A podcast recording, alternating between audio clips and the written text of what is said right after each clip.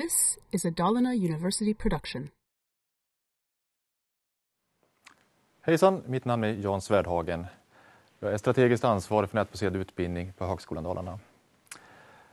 Jag tänkte tala om en utbildning i förändring. Överhuvudtaget så är skolan i förändring ganska rejält. Jag har föreläst om IT och IT-utveckling i snart tio år och jag har sett det gått så vansinnigt fort. När eh, Bill Gates för eh, ungefär vid 95 sa att han hade en vision. Han talar om att han hade visionen om att imorgon kommer alla vara always online. Då tänkte jag, du är ute och cyklar. Alltså i en värld där alla är online alltså, det, det kommer inte finnas de möjligheterna. Då internet gick långsamt, jag vet inte om ni minns vad modemuppkopplingar som gick 28.8 och ännu långsammare från början. Hur ska vi alltid kunna vara online? Idag är vi mer eller mindre där.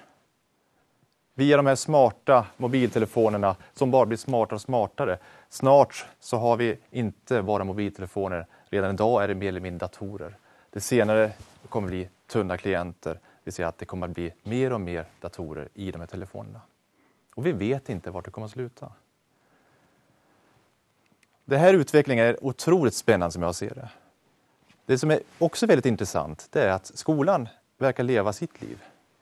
Samhället, IT-utvecklingen, eh, privatlivet i form av sociala medier och liknande.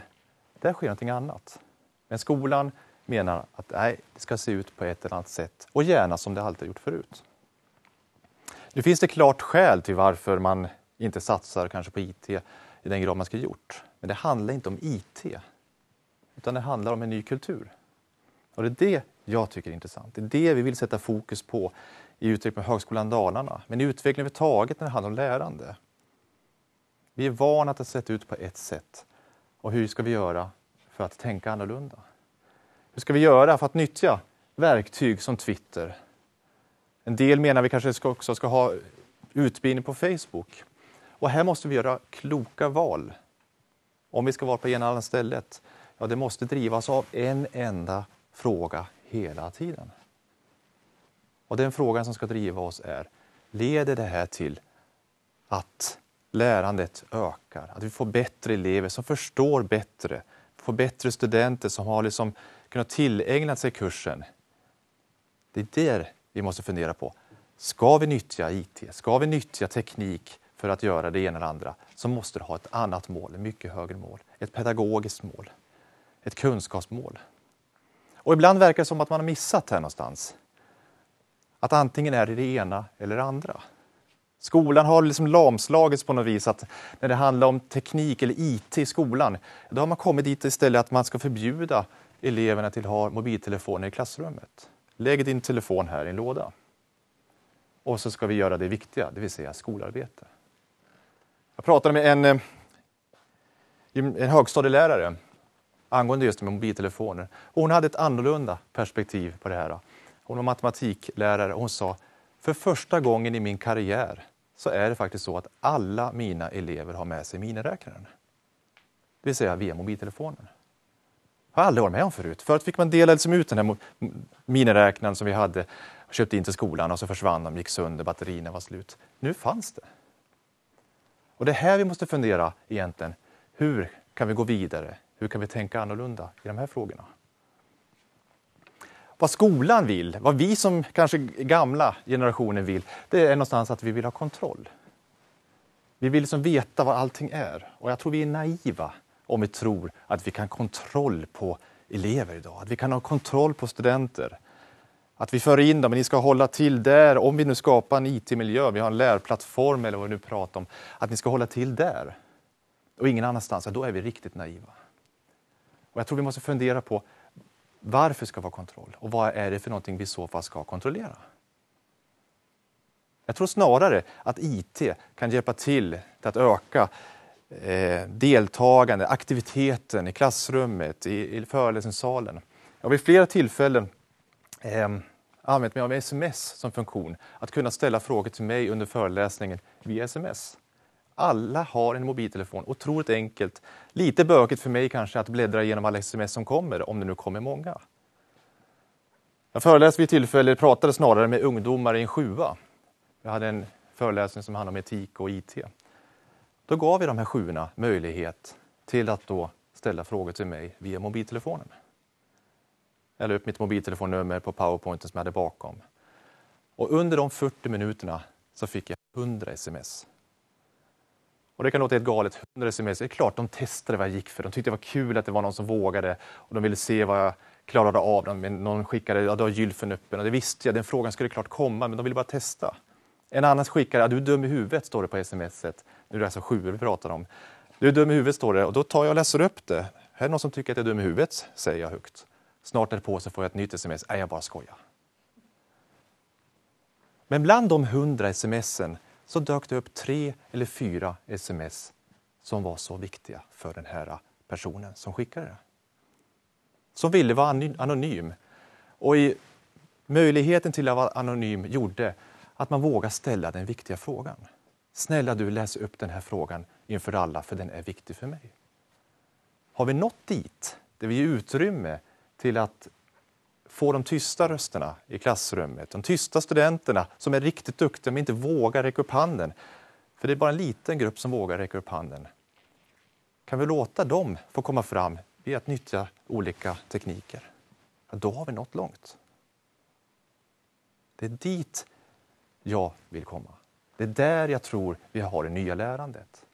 Att vi måste släppa kontrollen och våga testa nya saker. Och vi kommer misslyckas. Och det röstiga med teknik överhuvudtaget, har man misslyckats första gången, ja då har man ofta, alltså ett många lärare som har dömt ut tekniken direkt och ser att ja, det funkar inte första gången så det, det här är inget bra.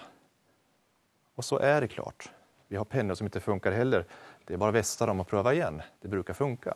Vi måste tänka utifrån erfarenheter vi haft sedan tidigare.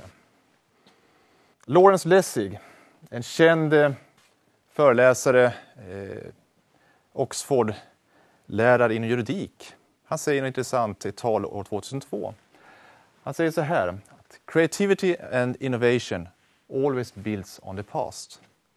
Det vill säga, innovation, nya idéer, det bygger klart på gamla kunskaper, för det är där man vill förfina det som då har tagits fram sedan tidigare. Så sker uppfinningar, så går uppfinningar till, så går allt till.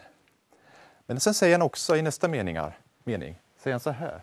The past always tries to control the creativity that builds upon it.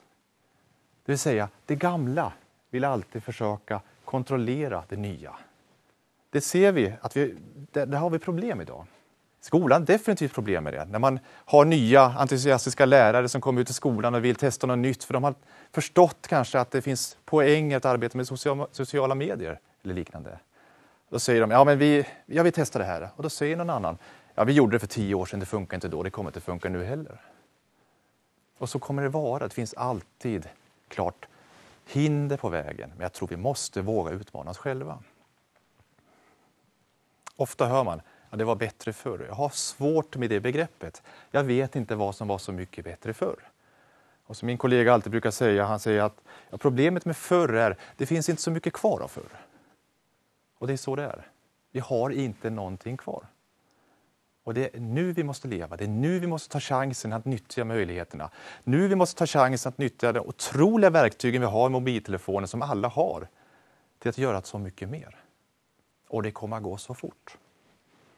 Den här bilden av föreläsningssalar där man sitter och genomlider kanske en och annan föreläsning. Det har vi alla gjort, tror jag, som har gått på föreläsningar eller gått i skolan bara. Det finns en del saker som är så vansinnigt tråkigt. Hur kan man då på ett annat sätt hantera den situationen göra någonting annorlunda? Men bara miljön som vi ser i den här bilden, den gör ju någonstans att man liksom känner att wow, här har vi tidens gång, hör vi, ser vi liksom i lokalen. Det är en gammal tradition och, och det vill vi klart värna också. Men hur kanske vi kan föra in det nya i det gamla? Jag brukar roa mig ibland att titta på sådana här bilder som finns på nätet om, om det nya samhället. Här ser ni en bild på en datasal. Och om ni surfar på nätet och kollar på datasalar eller man, projekt där man ska föra in datorer i skolan eller liknande eller nya arbetsplatser eller sånt. Då får ni nästan alltid se samma bild. Det vill säga tomma datasalar, inte människa, man ser bara datorer uppställda. Och bilden för mig är, blir liksom att en steril miljö där människor inte finns utan man visar fram tekniken och det är där man tar fel avstamp. Det är inte teknik det handlar om. Det är klart, det här är ett verktyg som vilket verktyg som helst. Men det är det här man har liksom fokuserat på. Och bollar man på de här två bilderna, det är klart, båda ser ju lika tråkiga ut. Och det är någonstans mitt emellan vi ska vara i de här två miljöerna. Och det är en utmaning som ska drivas av pedagoger, av de som vågar tänka fritt och först och främst inte tekniker. Men tekniker ska finnas med där och lyssna in och även se vad som är möjligt att göra. Idag är det möjligt att ha kommunikation ständigt och jämt, om och om igen, online. Många har erfarenhet av Skype eller liknande. Man arbetar hemma, sitter med sin familj eller föräldrar någon annanstans. Fullt möjligt. Men ibland är steget väldigt långt att tänka sig hur ska man kunna nyttja det här i till exempel utbildningssammanhang. Det är fullt möjligt idag att göra detta. Idag sitter varje dag på Högskolan Dalarna 200-300 personer, upp till ibland 400 personer online samtidigt och samtalar. Det går. Och det är många som vittnar om att här blir jag sedd, här blir jag bekräftad. Det är dit vi ska komma hela tiden. Hur kan vi se våra studenter? Hur kan jag se min elev i skolan? Hur kan jag se till att den får en utveckling, de utmaningar som behövs för att gå vidare? Det handlar, som jag ser det, om kommunikation hela tiden. Att på olika sätt driva kommunikation. Det handlar om en ökad kommunikation. Att faktiskt öka samtalet, att öka graden av aktivitet hos eleverna, hos studenterna och öka också för oss som lärare att i hög grad se dem. Det är då vi kommer att gå vidare. Och nu pratar jag inte teknik, utan jag pratar hela tiden egentligen om någonting annat. Det handlar om utbildning, det handlar om pedagogik, det handlar om ett nytt förhållningssätt som ibland kan vara lite svårt att förstå. Vart kommer jag in i det här samspelet? Det handlar om lärande. Och det handlar inte, som så många säger, om teknik. Tekniken blir enklare, tack och lov. Fortfarande är den för komplicerad och fortfarande är det för mycket som går fel ständigt och jämt. Mobiltelefoner blir enklare och jag tror så småningom så kommer vi bli mycket enklare där vi faktiskt kan sluta fokusera på teknikfrågan. Och sluta fokusera på vilka stora datasalar vi har. Möjligheterna, snabba linor och liknande. Det är klart en förutsättning. Men de här salarna, de funkar inte i dagens utbildningssamhälle heller. Vi ska inte sitta, alltså vad man har gjort i en sån här bild tycker jag är fundamentalt fel. Jag vill efterlikna en vanlig föreläsningssal, en vanlig klassrum, men vi ställer bara datorerna på rad så ska vi sitta fortfarande enligt det gamla industrisamhället där man satt på industrierna på rad efter varandra vid sina symaskiner eller andra grejer man, man sysslar med. Det är samma tänk och det här vi har tänkt fel. Det kommer i hög grad laptops och liknande mobila enheter som då gör möjlighet att vi kan vara mer fria. Men fortfarande finns vi tyvärr kvar i den här gamla bilden. John Chambers, han är VD på Cisco, ett stort eh, IT-företag egentligen i USA. Han säger så här, och det här sa han redan 1999. Utbildning på nätet kommer bli så stort så att e-poster, att skicka sånt, alltså det kommer vara minimalt i förhållande till all den kommunikation som kommer upptas av just utbildning. Och där börjar vi komma nu. Utbildning på nätet i olika former. Och det tar enorma mängder informationsutrymme klart. Men det mest intressanta är just att redan 1999 kände han på sig att det här kommer att bli någonting. Men vad man gjorde från början var fundamentalt fel. Man skapade CD-skivor med program där man skulle sitta och titta på en skiva och när man klarat av ett moment så skulle man skriva ett litet prov och när man hade klarat provet så fick man en glad trudelutt och så fick man gå vidare till nästa. Alltså det var erbarmligt tråkigt. Utbildning handlar ju hela tiden om en interaktion med andra. Utbildning handlar om kommunikation. Idag har vi på Högskolan Dalarna 12 000 studenter online, ungefär, i 62 länder. Och som jag ser det så är det här bara början. Det kommer att bli ännu mer av den här graden. Ännu mer intensiv utbildning på olika sätt. Och nu pratar jag inte bara onlineutbildning, men det handlar om att nyttja verktygen till att faktiskt skapa möjligheter till att i högre grad kommunicera med varandra. Och vi har alltid kommunicerat med varandra. Alltså ibland kan lärare bli bekymrade över att man skickar sms under lektionstid. Det gjorde jag också när jag var liten, fast jag gjorde det på ett annorlunda sätt. Jag skickade små lappar istället och så skickade jag till min kompis.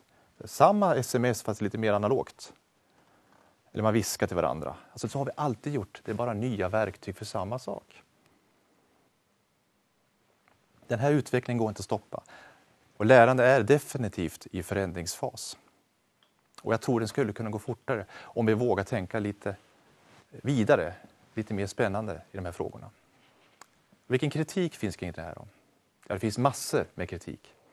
En vanlig uppfattning är hos många att det är mycket bättre att vi jämt träffas ansikte mot ansikte istället för att vi träffas online. Och definitivt kan det vara så. Det beror helt på i vilka situationer vi väljer att välja det ena eller andra.